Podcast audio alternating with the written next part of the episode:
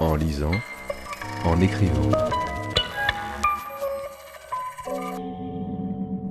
Le podcast de lecture versatile de Pierre Ménard.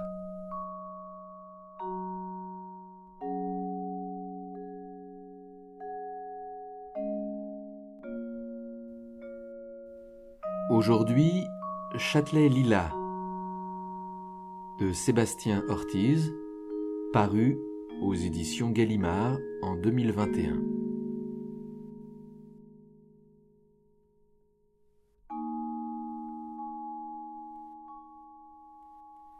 Un conducteur de métro de la ligne 11 qui traverse du sud au nord la rive droite parisienne se met soudain à capter très distinctement les pensées, forcément secrètes, de ses passagers. Leurs souvenirs comme leurs fantasmes, leurs nobles sentiments comme leur haine mesquine. Ils ne me connaissent pas, ils ne me verront jamais, mon histoire jamais ne leur sera dévoilée quand je peux lire la leur comme dans un livre ouvert. Il décrit, en douze haltes, comme les douze travaux d'Hercule, cette ligne qui est devenue son univers quotidien, dont il connaît en détail les moindres contours et particularités de chaque station.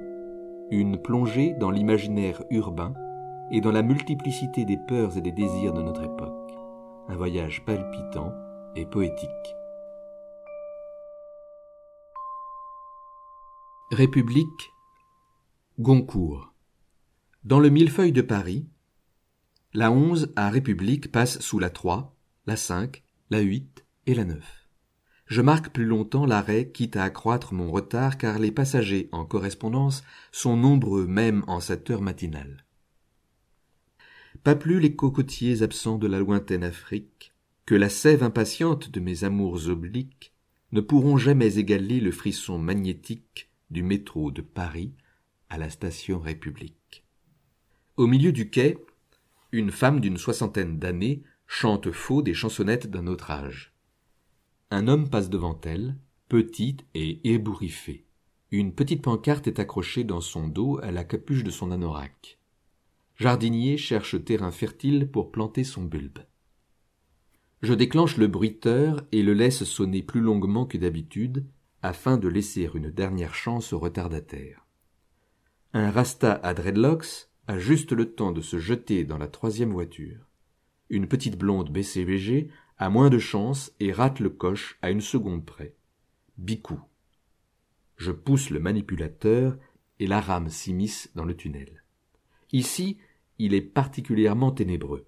L'éclairage de jalonnement semble défectueux et je m'attends à chaque instant comme dans cette séquence du film Rêve de Kurosawa, à voir surgir de l'obscurité, partie immergée de l'iceberg dont le monument de la place serait la partie émergée, dans une sorte de brume, une armée de morts en marche, tous les commandants de la France, les mousquetaires au panache blanc, les grenadiers, les lanciers aux boutons de burgodine, les dragons à crinière, les hussards en shako, les soldats de l'an deux, les grognards avec leurs nez et leurs oreilles encore gelées, les légionnaires, les carabiniers, les gardes nationaux, les tirailleurs sénégalaises en chéchia, les goumiers marocains, les poilus de quatorze en bleu horizon, les soldats des FFL, les trophions de tout acabit avançant en rang serré dans le tunnel, vêtus de loques, le pas saccadé, la démarche boiteuse, les yeux caves, la moitié du visage parfois arraché, marchant sans but dans le tréfonds de la mémoire de Paris où est le métro, des cohortes de pauvres types passés à la trappe, plus ridicules que vraiment effrayants, avec leurs dégaines de morts-vivants de série B. La rame fonce sur eux, sans état d'âme, et au moment où elle va les percuter, leur mirage se volatilise dans un crépitement bleuté et une légère odeur de poudre, comme si l'obscurité réclamait cet étrange bataillon de fantassins fantômes. C'est parti pour la grimpette. Répu marque un palier. La voie suit le tracé linéaire de la rue du faubourg du Temple, après quoi la ligne change de profil, finit le plat. Dès son passage sous le canal Saint-Martin, la onze commence à monter en rampe de quarante pour mille. C'est là que les pneus font la différence. Ce n'est pas un hasard si les premières rames pneumatiques ont d'abord été testées sur cette ligne, la MP55 en l'occurrence. Ça ne nous rajeunit pas. Les passagers sont toujours surpris par ce petit soulèvement semblable à l'engrainement d'un wagon de montagne russe. Ceux qui ont conservé une âme d'enfant selon l'expression consacrée, peuvent s'imaginer avoir pénétré sans le savoir sur une portion exotique du métro marqué attraction sur le plan comme il y a écrit funiculaire à Montmartre. La rame monte et monte encore, et, sans crier gare, ayant atteint le point le plus élevé, elle plongera dans le vide et tous les passagers de pousser des hurlements avant la prochaine rampe qui mettra à mal leur cervicale. Et ce sera ainsi jusqu'à Lilas, des montées et des descentes, des cris et des larmes, l'adrénaline par litres entiers. Ils en auront pour leur argent les amateurs de sensations fortes. Ô les cœurs, accrochez-vous à la barre. Je prendrai un plaisir cruel à pousser le manipulateur à fond au moment où ils penseront leur calvaire achevé, et ce sera reparti pour un tour, à leur retourner l'estomac, à les faire se pisser dessus, me supplier d'arrêter la face cramoisie, les yeux révulsés. J'aimerais voir ça. C'est sans doute mon côté pervers qui ressort. La plupart du temps, l'esprit des gens est accaparé par des détails insignifiants. Un cadre commercial prépare mentalement une réunion. Une dame se demande si elle a besoin d'acheter du lait ou s'il lui en reste suffisamment dans son frigo. Une autre pense qu'il va lui falloir sous peu réviser son chauffe-eau. Un homme a envie de fumer. Un étudiant en commerce repense à une vidéo stupide qu'il a vue sur YouTube. Un homme songe à s'acheter une nouvelle paire de chaussures. Dans ces cas-là, je ne m'attarde pas. Je passe directement au sujet suivant. Ce n'est pas comme si je n'avais pas l'embarras du choix. Dans la deuxième voiture, je perçois l'énervement d'une dame d'origine algérienne. Elle se rend dans le nord de Paris, comme chaque jour, pour y faire des ménages. Elle m'est familière. C'est une habituée. Elle est énervée parce que ça recommence avec le voisin et le cochon d'Inde. Les pensées se pressent dans sa tête. Ça donne à peu près ceci, je retranscris. Il prétend encore qu'Aladin fait trop de boucan, qu'il l'empêche de dormir, comme si un cochon d'Inde pouvait faire du bruit. Ça n'aboie pas, un cochon d'Inde, c'est tout petit. C'est pas comme son chien à lui, une belle saloperie si on me demande mon avis. Et puisqu'on parle de raffut, est-ce qu'on dit quelque chose quand il met la télé à fond à minuit et qu'on entend tout? Tous les prétextes sont bons pour nous emmerder. Ça dure depuis des années. Il s'est plaint au gardien et à tous les locataires de l'immeuble. Il a placardé une affiche dans le hall. Il a voulu lancer une pétition et a écrit à la terre entière pour se plaindre, à l'organisme de HLM, à la mairie, à la préfecture, au commissariat. Le cochon d'Inde porterait atteinte à l'ordre public. Rien que ça.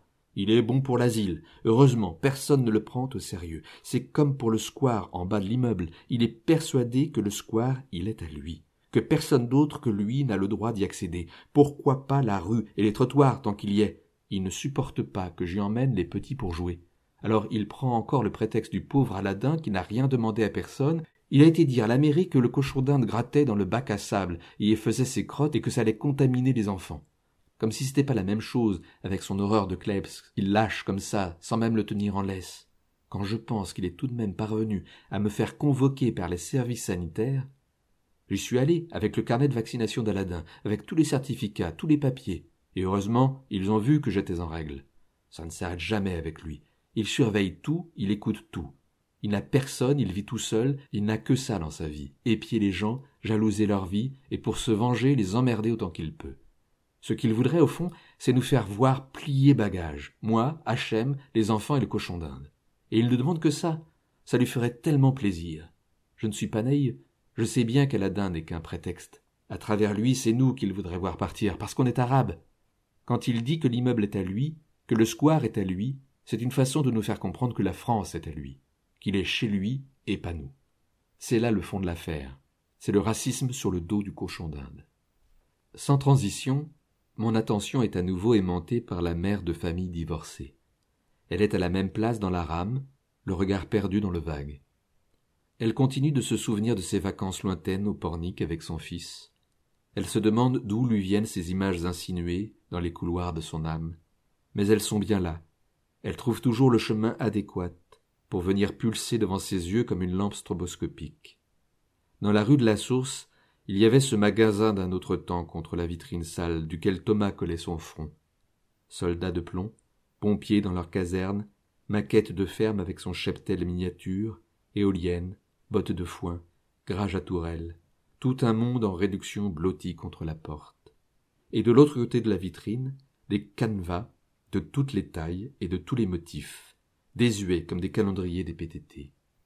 Des torrents dévalant des montagnes aux sommets enneigés, de petits acrobates aux joues roses, des chatons jouant avec une pelote de laine, des voitures de sport, des bouquets de tulipes, des ballerines en tutu qui exerçaient sur Thomas un égal pouvoir d'attraction.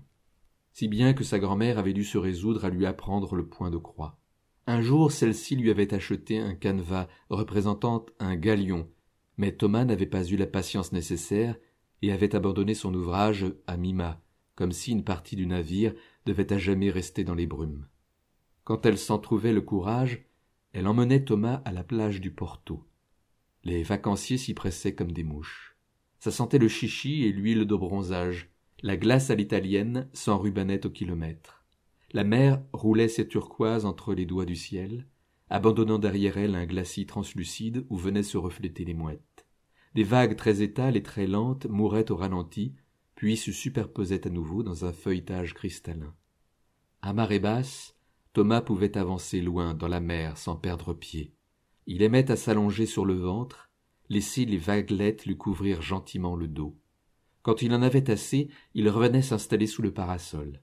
Il s'asseyait sur un coin de serviette, et avec ses jumelles en plastique il essayait de déchiffrer les matriculations des bateaux de pêche colorés comme des boules de billard qui gagnaient la haute mer en roulant entre les vagues les chiffres et les lettres rongées par le sel se confondaient dans la distance. Thomas empoignait son épuisette et partait à l'assaut de la chair pileuse des rochers, encore luisant d'écume, foulant de ses sandales en plastique le fond marin rendu au ciel. Il ne s'attardait que pour foyer les trous d'eau à la recherche d'une crevette ou d'un petit poisson. Le plus souvent, il ne ramenait que des Bernard l'ermite agglutinés au fond de son seau. Passé la première stupeur, ils sortaient timidement de leur ermitage de calcaire, leurs pattes en cisaille d'abord, leurs têtes pointues ensuite, comme des griffes de chats désorientés, cherchant à se constituer en pattes. Ils parcouraient de manière désordonnée le fond de plastique bleu tapissé de grains de sable et d'éclats de coquillages, sans plus prêter attention à la grosse tête d'enfants penchée sur leur destin d'agité. Avant de rentrer chez les grands-parents, ils marchaient jusqu'à la jetée qui flanquait la plage et marquait l'entrée du port. Thomas s'amusait à énoncer à voix haute la graduation mystérieuse qui courait sur le béton. 86, 87, 88, 110, 111, la symétrie du 111 l'ensorcelait. Après 114, ils étaient presque arrivés au sémaphore. Son socle blanc était couvert d'inscriptions amoureuses, de cœurs éternels. Le vent soufflait à leurs oreilles. Au retour, Thomas grimpait sur le muret. Elle lui agrippait la main de peur qu'il ne tombe dans l'eau, qui, si bon maître en contrebas, noircissait la jetée d'une barbe de moules et d'huîtres. Dans l'écume s'entremêlaient les flotteurs à la dérive, les cordages et les bouteilles en plastique. C'est un monde lointain, se dit-elle, que celui des mouettes et des jetées, des rochers découverts par le jusant, de l'odeur du vent et du défilé des bateaux de pêcheurs dans le chenal salué de la main par un petit garçon aussi docile, son fils son fils qui, quand il ne sortait pas, passait de longs moments dans le jardin des grands-parents. Les gueules de loup avaient sa préférence. La grand-mère l'autorisait à recueillir celles qui étaient tombées à terre, mais uniquement celles-là. Elle observait Thomas ramassant précieusement les petites têtes feutrées. Certaines étaient jaunes, d'autres pourpres, roses ou mouchetées. Il s'en faisait des marionnettes en les pinçant entre le pouce et l'index, ce qui avait pour effet d'ouvrir leurs mufles.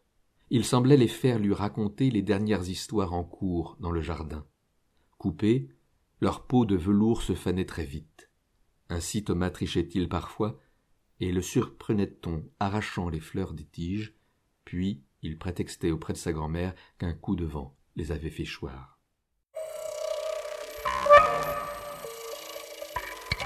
En lisant, en écrivant. le podcast de lecture versatile de Pierre Ménard.